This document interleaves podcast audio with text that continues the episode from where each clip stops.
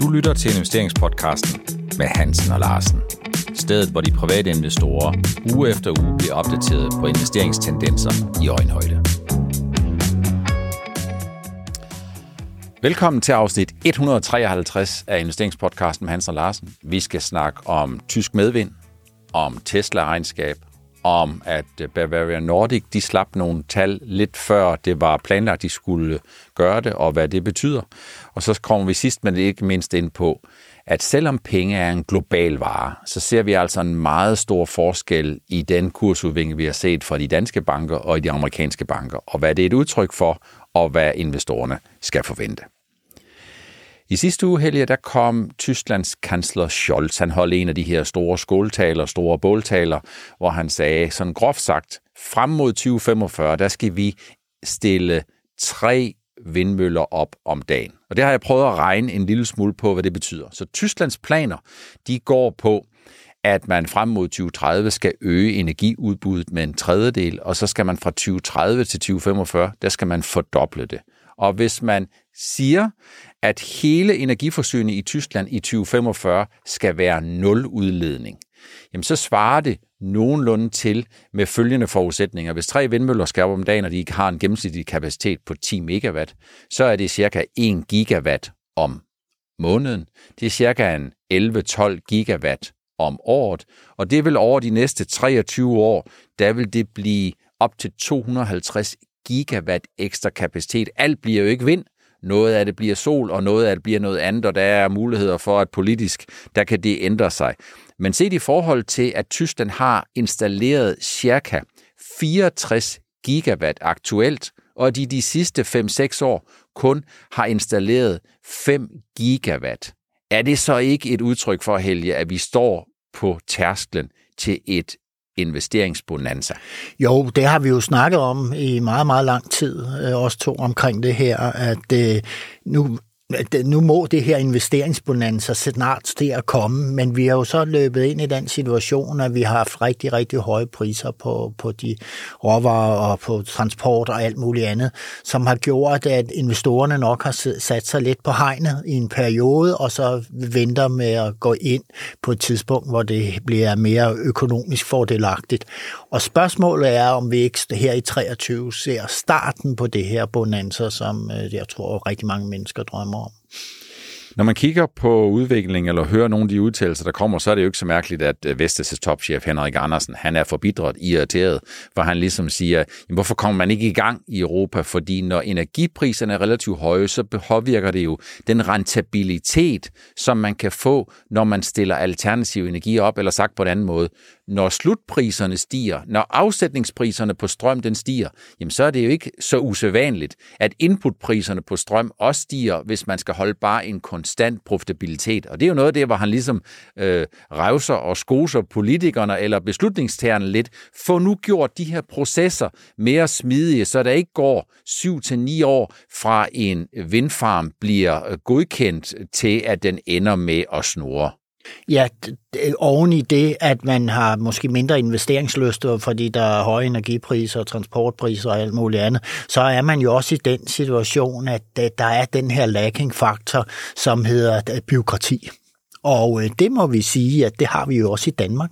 Der er saftsus med meget brok rundt omkring, og jeg vil tro, så nogle af dem, der, der laver biogasanlæg, de, er jo, ja, de går jo også og klør sig lidt øh, i, i hovedbunden der, fordi at, jamen, når det er Danmark, så, jamen, så er der bureaukrati, og hvis det er Tyskland, så tror jeg ikke, det bliver mindre. Så det er altså nogle processer, som politi- politikerne virkelig skal tage, sig fa- tage, tage fat i. Problemet har så været, at der har været rigtig meget for politisk eller som politikerne skulle orientere sig i en verden, en svær verden, de skulle orientere sig i her i, i toogtyve, ikke? Altså inflation og krig i Ukraine og sådan. Det, ja, det har, jeg fornemmer, at det har taget dampen ud af det her med at gøre noget effektivt ved det grønne. Man kan sige, at der er sådan lidt noget first thing first. Der er nogle ting, man ja, lige skulle have. Ja, presserende ting, ja. Ja, man skulle lige have styr på først. Og det er vel sådan, Helge, at når det er sådan, at nyinstalleringen i Tyskland de sidste fire til fem år, som jo kun har været en fem til seks gigawatt, så er det jo et rigtig godt eller rigtig dårligt eksempel på, at Tyskland har været helt afhængige af, at de fik fortsat masser og billig russisk gas. Ja, og netop ved gassen, det er jo ikke så miljøbelastende som for eksempel olie og kul, så, så man har været sådan lidt rolig ved, at man kunne fyre gas af, som, som belaster måske jo næsten under det halve af, hvad, hvad det gør i kulfyrede anlæg, ikke? Så ja, det jeg ved ikke, hvad de har tænkt sig også dernede, men altså, de har jo fået et ordentligt wake-up call her i forbindelse med krigen i Ukraine. Det er vigtigt at understrege endnu en gang, at når det er sådan, at vi snakker om specifikke selskaber i relation til vedvarende energi og vindenergi, så er det naturligt, at I kommer til at tænke på Vestas. Det er ikke et udtryk for, at vi anbefaler at købe eller sælge Vestas. Vi perspektiverer, hvad der sker rundt om selskaberne. Hvis vi kigger specifikt til Vestas og går seks til syv måneder tilbage, Helge, så havde vi fået formentlig den første nedjustering. Så fulgte der to yderligere nedjusteringer. Her ved slutningen af tyve toogtyve eller i forbindelse med tredje kvartalsregnskabet, der præciserede Vestas deres forventninger til minus fem procent E B I T-margin for hele året, som jo står i skærende kontrast til deres tyve femogtyve-planer om en ti procent E B I T-margin for hele selskabet. Alligevel ser det ud som om aktien, den er øh, i rigtig god form. Er det udelukkende, fordi vi ser, at Vestas har annonceret stigende priser, lavere priser på stål, lavere priser på øh, at få transporteret vindmøllerne rundt omkring i verden i takt med, at fragtomkostningerne falder? Eller er der også sådan lidt øh, tyve tyve om igen, at den grønne omstilling, den kører på fulde gardiner hos investorerne? Ja, det gør den i den højeste grad, men der er, sker altså også noget her i januar, Per. Det er jo sådan, at nu skal der placeres nogle nye penge og sådan noget, og så kommer man rundt og tænker over, hvor skal de stille sættes henne?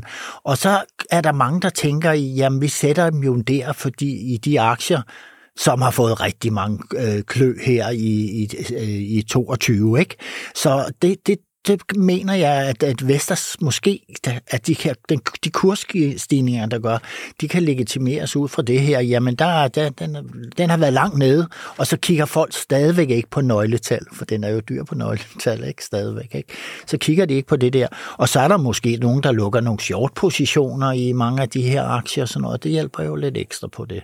Men er det ikke et udtryk for, Helge, at, øh, at investorerne egentlig siger, at vi kigger ikke så meget på prisen, fordi vi, vi tror, at investorerne de vil give Vestas tilgivelse, hvis de både for så vidt angår deres tyve treogtyve-prognose, og eller for så vidt angår den profitabilitet, de løbende leverer, kommer til at ligge lidt under det, som investorerne håber på, ganske simpelt, fordi at man nu har det store tema for øjet. Kan du forestille dig en pensionskasse, som ja, ja, ja. kommer, hvor direktøren, investeringsdirektøren kommer ind til øh, den, der skal foretage og træffe de daglige valg, og, og så får at vide, jamen, er, er vi overvægtet i det grønne segment, fordi grønne omstilling, det har du hørt lidt om. På den måde, der kan man sige, hvis man underperformer, ja. Fordi man tager en risiko og har lidt mindre end benchmark i de grønne, så kan det godt være, at det gør mere ondt, end det gør godt, hvis man outperformer, sådan så der kommer sådan et bias. Ja, det har du fuldstændig ret i. Men det her med det grønne, jamen hvor længe holder den der begejstring for det grønne, at nu skal vi derind, og der er bonanza og så videre. Hvor længe holder den? Vi så i går med Nord- hvad hedder det? Nordiks kom jo, med, som er en tidligere dansk, nu er det vist nok tysk, eget en mølleproducent. De kom jo, kom jo ud med nogle tal, der puha, ikke? Nogle salgspriser, som gjorde folk lidt ja, nervøse. Ja, og så faldt kursen på Vestas, ikke? Så det, der kommer til at ske i, realitet, i realiteternes verden, det er jo, at det, jamen, man, det grønne, det holder vist. Euforien holder et vist stykke tid, ikke? Og så, så tror jeg, man, man, man forhåbentlig kommer ind og, og handler tingene på det, de skal handles til. Lige kort opsummeringsmæssigt her til sidst, Helge, står vi på tærsklen til en gentagelse af tyve tyve, hvor de mange penge først kommer ind i aktierne, og så sidenhen i løbet af året kunne frygtes at blive lidt investeringsafkastskuffet? Øhm, ja, nej, jeg tror, altså jeg håber jo hver gang, at når man har været igennem en svær situation og krise og fald i aktiemarkedet, så håber jeg jo selvfølgelig, at investorerne bliver klogere. Og det vil sige, at de ikke kører så meget med hovedet under armen, som de har gjort de senere år. Fra, ved, fra medvind i de grønne aktier til i hvert fald sidevind øh, i Tesla. Hvis vi kigger i tyve toogtyve, jamen øh, der kørte i hvert fald i, i anden halvdel af tyve toogtyve, der kørte øh, Tesla-aktien, den kørte massivt baglæns. Men der er sket øh, lidt positivt her i starten af det nye år. I sidste uge, da meddelte Tesla, at de vil reducere sine, sine priser på bilerne med op til tyve procent, eller måske for nogle modeller endda en lille smule mere. Og det har jo affødt en del spekulation, og det forstår jeg godt. Jeg tror først og fremmest, at det her det er et udtryk for, at hvis man sænker priserne, så får, bliver man tilskudsberettiget i U S A, og når det regner på præsten, øh, så er det jo sådan, så drypper det også på dejen, og der er der måske nogen, en global afsmitning. Men det, som investorerne jo sidder og kigger på, og de forsøger at blive kloge på, det er vel, Helge, om det her det er defensivt eller offensivt træk. Defensivt i den forstand, at Tesla vil gerne have mere gang i bilsalget, øh, eller offensivt, at de vil bruge deres konkurrencesituation, deres skala og andre ting til ligesom at tage nogle markedsandele fra de konkurrenter, som er ved at, de sætter jo ikke bilen op i gear, fordi så vidt jeg ved, så i en elbil, der er der kun, der er der kun et fremadgående og et, øh, og et baglæns, men at de ligesom for alvor sætter turboladeren til, før de andre producenter, det kan være kineserne, det kan være europæerne og tyskerne, for alvor kommer op i gear. Altså hvis man sidder der og skal sætte sin og kigger på sine priser, hvis man har et brand, så kigger man jo på konkurrenterne, og så ser man, ja, men okay, vi ligger rigtigt prismæssigt på det her.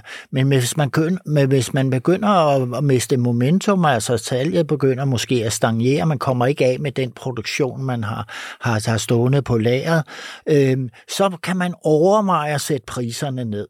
Og den situation har jeg selv været i mange gange gennem årene, altså både detail- og growmæssigt og, og, og, og på web, vores webshop og så videre, ikke? Så sidder man og tænker, hvad sker der, hvis vi sætter priserne ned? Hvis man har et godt, stærkt brand, og det har jeg så på nogle enkelte områder, øh, så sker der simpelthen det, når du sætter priserne ned, så får du et, i antal et større mere, at du får virkelig mere salg. Og øh, det holder faktisk også i en lang periode efterfølgende. Og øh, det, der så sker, det er jo ens produktionsomkostninger per enhed falder jo, fordi du skal ikke lukke dine produktionslinjer ned, du kan køre et større antal igennem, og det giver jo nogle enhedsomkostninger, der er lavere. Det er den ene ting. Den anden ting, at det her store brand, når du kører med en høj pris, det kræver jo flere mark- markedsføringsomkostninger. De falder jo også lige pludselig, fordi nu går, får du fat i det segment af mennesker, der går efter prisen. Og i det her tilfælde har jeg prøvet at sådan lure lidt rundt omkring i automobilkredse, det her med Tesla. Der er rigtig, rigtig mange, der går og overvejer elbiler, og så lige pludselig har de sådan tænkt, okay, vi skal nok rykke op fra en Skoda til en Tesla nu.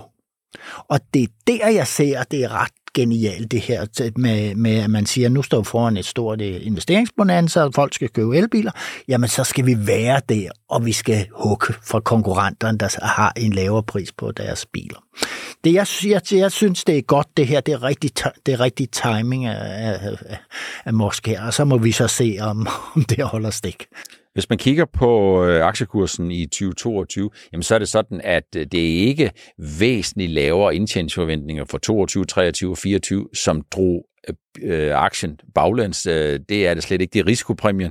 Det var aktier, der faldt generelt, vækstaktier, der faldt, og så blegnede den marginale investors tro på Elon Musk formentlig også en lille smule sammen med alt det andet, som vi har diskuteret, Twitter og alle mulige andre ting.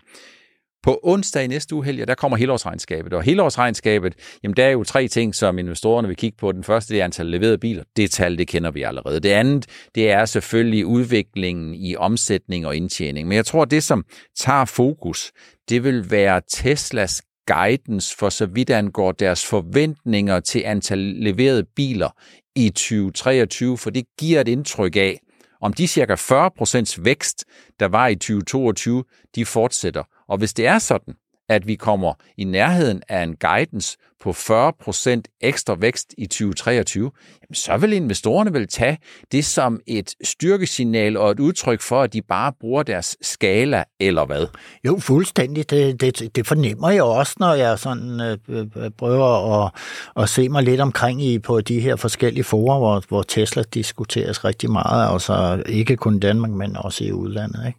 Altså, investorerne, de, de, jamen, de, så længe væksten er der, så kører alt, som det skal for, for, for, for, for selskabet. Og så må man jo så se, om øh, hvor meget øh, man kan få med der. Ikke? Og igen vil jeg sige, at øh, jamen, der er jo stadig en stor short-andel i, i Tesla, så øh, den må skubbe bagpå, hvis, hvis investorerne for alvor går ind i den igen. Jeg vil endnu en gang gerne understrege, at det er ikke et udtryk for en købs- eller salgsanbefaling, hverken på Tesla eller noget som helst andet. Det er udelukkende øh, en perspektivering af, hvad der sker. Øh, Elon Musk har jo tidligere snakket om, at der kunne blive tale om, at man i tyve treogtyve kunne lave nogle aktietilbagekøb for at lave en eller anden form for en udlodning af noget kapital, hvis den skulle være overskydende. Det ville vel være, om ikke en fjer i hatten, så ville det vel være et ekstra gear til Teslaen. Ja, helt klart. Og det er jo, det, i det her tilfælde er det jo også bedre, end der er jo nogen, der også har fablet lidt, og det er Musk sikkert ikke, men at man, nu, man skulle næsten have et udbytte nu her, hvis man havde været trofast Tesla-aktionær i nogle år. Lad os se. Det bliver spændende. Det bliver formentlig noget af det, som vi kommer ind på i nogle af de kommende afsnit af investeringspodcasten med Hansen og Larsen. Vi når det ikke afsnit et hundrede og fireoghalvtreds, for vi optager før det, men så gør vi det på et senere tidspunkt. Bavarian Nordic, øh, de slap øh, i den her uge ganske godt fra at komme med nogle foreløbige tal, der viser, at de har solgt lidt mere, øh, end de tidligere har stillet investorerne i udsigt, og øh, at de faktisk også er i en meget komfortabel kapitalsituation. Er det en meget stor overraskelse? Nej, sådan set ikke, altså, men øh, jeg vil nok sige, at det blev præciseret, og det var, tror jeg, det var markedet glad for. Altså, de, der er så meget uro i den her aktie, og der er sådan en stor short-andel, ikke? Altså, der, så der sker en masse i det, men lige det her, det skabte lidt ro på, på, på afsmækken, og så var det, du siger, at den stiger markant, okay, den genvandler jo noget af det, som den har jo tidligere for inden for nylig været der, hvor den ligger nu, ikke? Men, men øh, Men jeg vil sige, at det, det, det her selskab trænger til at få, få, få det sådan en opsang eller præcisering omkring. Det er sådan, det ser ud, og vi får så, et, et, hvad nu det hedder, data for, for, for covid, og vi får for R S V. Det kommer sådan og sådan her i, i treogtyve. Så det skaber forhåbentlig noget ro og stabilitet i kursen i mere større omfang, end der har været her de sidste halve år. Bavarian Nordic er jo stadigvæk en aktie, der deler vandene mellem de udenlandske investorer, som måske mere ser Bavarian, eller først og fremmest som en short-kandidat biotech-aktie, og så de danske private investorer, som jo godt kan lide Bavarian Nordic, øh, som ser potentielt, og ikke mindst godt kan lide at se, at aktiekursen den bevæger sig noget, som man kan omsætte til nogle muligheder. Øh, Bavarian Nordic snakker vel lidt om, at det var måske lidt forsinket med hensyn til covid. Er det noget, man skal lægge noget i, Helge? Ja, det tror jeg nok, det tror jeg nok, man skal gøre, men jeg vil sige, at investorerne er jo flinke i hvert fald inde til, på ProInvestor i vores Bavarian Chat til at komme finde alle mulige forklaringer på, hvorfor det ikke er forsinket til her, fordi at covid vil vi jo nok slås med i mange år frem i tiden, og hvis man kan få noget, der er bredspektret, kan tage de her forskellige mutationer med og så videre, ikke? Så skulle, hvad nu det her Bavarian Nordic nok ligge lidt lunt i svinget, men igen, det Det, det, det er spekulationer, ikke? Vi ved, vi ved ikke lige, hvad fremtiden bringer. Øh, andet end, måske kan der komme nogle ting, som på øh, nogle sygdomme op, ligesom så med abekopper, hvor man kan sige, jamen der er det, det bibliotek, som, som Bavarian sidder med af vacciner i dag, at det kan jo være, at der er noget, der kan blive et salgsobjekt lige pludselig. Jeg så, Helge, at inden for R S V, så kom Moderna ud med nogle ja. fornuftige data. Er det noget, altså... Der er jo stor konkurrence inden for R S V. Der er, der er rigtig mange, som forsøger at, om ikke komme først, og så i hvert fald få noget, der virker. Og det ser faktisk ud, som om Moderna, de har noget, som virker. Jeg synes, jeg så, at de vil søge om markedsføringstilladelse, hvis det er sådan, at de ultimative forskningsresultater, de bekræfter det, de kan se nu, inden for de næste tolv femten måneder. Er det korrekt? Øh, ja, altså nu, nu kan jeg simpelthen ikke huske, om det er til børn eller til ældre. Der er, der er forskel der, at hvad nu det hedder, Bavarian, de kører til ældre mennesker. Øh, så så øh, det, det, det er jo lidt afhængigt af, hvilken et, et, et af de her segmenter, Moderna ligger i. Men altså, det er klart, at kommer man mod, den første, der kommer med noget, der virker, har jo også øh, first mover-fordelen. Øh, og øh, ja, det er spændende at se. Det er overrendt, fordi R S V er jo sådan en forkølelsesvirus, ikke? Og den rammer jo rimelig øh, hårdt på børn, og så især de ældre. I gamle dage var, hvis man ikke havde influenza, så var R S V faktisk noget af det, som medførte flest dødsfald for de gamle, ikke? Så desværre. Vi slutter af med at snakke lidt om nogle af de regnskaber, som vi allerede har set, og nogle af dem, vi har allerede har fået, det har jo været fra de amerikanske banker. Sådan generelt set, så er bankerne, de er i god form, men øh, hvis vi kigger på den performance, der har været i tyve toogtyve, så har investorerne jo ikke tjent noget på bankaktier, snarere tværtimod. Og det som, det, som investorerne de kigger på, det er, på den ene side, så er penge, det er jo en global, et globalt aktiv og en global vare, men der, hvor man fokuserer i U S A, Helge, det er to ting. Den ene, det er risikoen for en recession, og man skal hensætte mange flere penge til tab på debitorer. Den anden, det er, at når prisstigningerne er så voldsomme, som de er, så spiser det af bankernes indtjeningsmarginal ganske simpelt, fordi de ansatte jo må have en berettiget forventning om at få en lønkompensation. Det er sådan lidt det samme, som vi ser i Danmark. Men i Danmark, der ser vi noget helt andet. Der ser vi simpelthen bare bankaktien. De galopperede bare deropad i tyve toogtyve, og det er fortsat i tyve treogtyve, på trods af, at vi jo også kan se, at bankernes bread and butter, rentemarginalen, den stiger jo sådan set også i U S A. Hvad er nu det for noget? Jeg tror faktisk, altså lad os lige tage Danmark først. Vi har, vi har en lille børsmarked, forholdsvis lille børsmarked, og der har man jo siddet og set på, jamen hvad, hvad kan man nu, hvilken sektor kan man nu flytte sine penge over i? Og, og der har, når det, når det går dårligt ellers for, for, for så meget andet, der som man har mulighed for at investere i af aktier i Danmark, jamen der har mange investorer, det kan jeg jo se ud på de der øh, platforme der, at der er rigtig mange, der har tænkt, nå jamen, når renterne stiger, så skal vi over i banker. Faktisk er der mange af de her nye investorer, som ikke har været i markedet i ret længe, jamen de har sagt, okay, hvis det er en sikker havn, bankerne, for den renterne stiger, så er det. Og de tænker ikke på det her recessions tema, der ligger forud. De tænker ikke på, at medarbejderne i bankerne skal have mere i løn, fordi priserne er steget så højt. Det er sådan, jeg tror, det har, der har været, og det, det er derfor, at sådan noget som Jyske Bank og sådan noget, så kommer der godt regnskab og sådan noget, så Så, så stiger den. Danske Bank, så er argumentationen, ja, nu er der ryddet op. Så derfor får vi de her banker, fordi der, vi, vi har ikke så meget herovre, så man har en koncentration der. I U S A er der anderledes. Der har man rigtig mange banker, man har store banker, og så har man rigtig mange banker, der også er præget af, at de har nogle afdelinger for det her med at handle med aktier og investering. For amerikanerne, jamen de, når de får nogle penge ind på lønkontoen, så putter de det i nogle aktier. Altså sådan er det groft sagt derovre, ikke? Ja, de kommer da vel også lidt ud i forbrug, gør det ikke? Ja, ja, men, ja, hvis der er noget overskud på kontoen, så. Men de, de har en anden kultur derovre omkring det. Det vil sige, at de kan godt se, at sådan noget som Goldman Sachs og andre der, jamen når man skal ud og fyre tre tusind medarbejdere, så er det jo fordi, man har ikke lavet nogen børsnoteringer, og man har ikke lavet nogen emissioner, og man har de bla bla bla, ikke?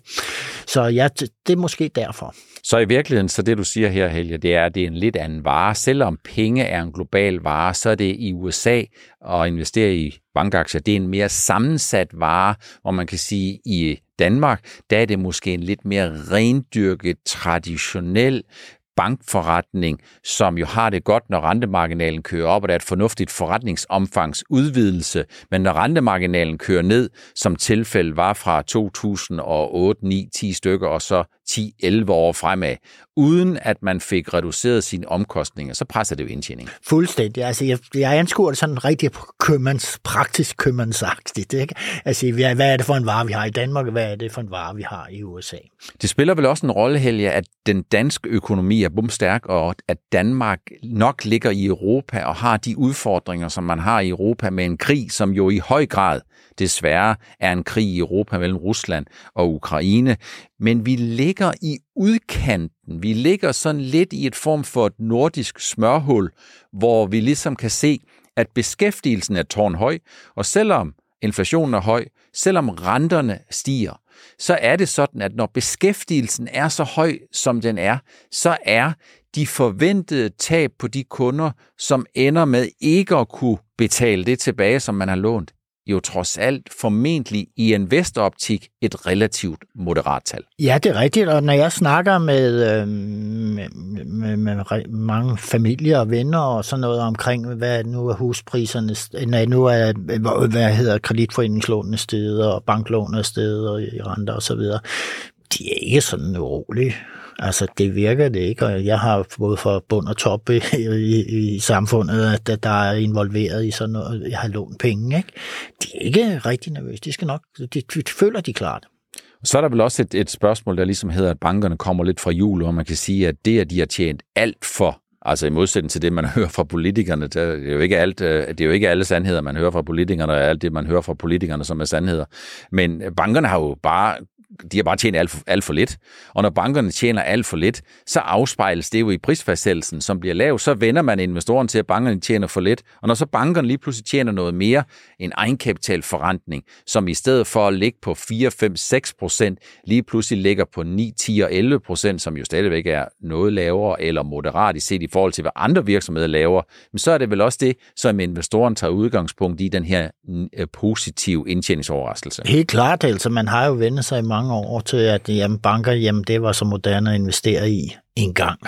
Men øh, nu, nu er det blevet det igen. Så man kan sige, hvis prisen nu, pengene passer, hvis prisen er kommet op dertil, hvor man kan forvente, den skal være, så er det vel også sådan, Helge, og det er igen ingen investeringsanbefaling om at købe eller sælge, så er det vel også et udtryk for, at de lavest hængende frugter, de har vel egentlig været plukket, ikke også? Jo, det, det vil vi jo nok se her, når, når tingene stiger generelt, ikke? Så vil vi se, jamen okay, det er de lavt hængende frugter, der er taget først. Og nu er jeg spændt på at se, når vi først får rundet regnskaberne for alvor for alle de her banker. Ikke så meget lige her for Q fire, men mere når fremadrettet her Q et og Q to, ikke? Man kan sige, at efter sådan en højtid, der kommer dagligdagen, og dagligdagen den yes. indfinder sig, så er det ikke kun øh, alle de der ting, som er ekstraordinært positive, så er det også alle de udfordringer, som man skal slide med. Og det er jo også det, vi kan sige, den podcast, vi laver her, formålet er jo, altså vi kan jo godt sidde, hvor det hele stiger lige pludselig, men vi kan jo også godt se, hvad der ligger forud, eller har nogle idéer om det, at jamen, der kommer nogle udfordringer hele tiden i, i aktieverdenen. Det var det, vi havde valgt at tage med i afsnit et hundrede og treoghalvtreds af Investeringspodcasten med Hansen og Larsen. Tak for din opmærksomhed og tak for din interesse. Vi ses igen og høres ved igen i næste uges afsnit et hundrede og fireoghalvtreds.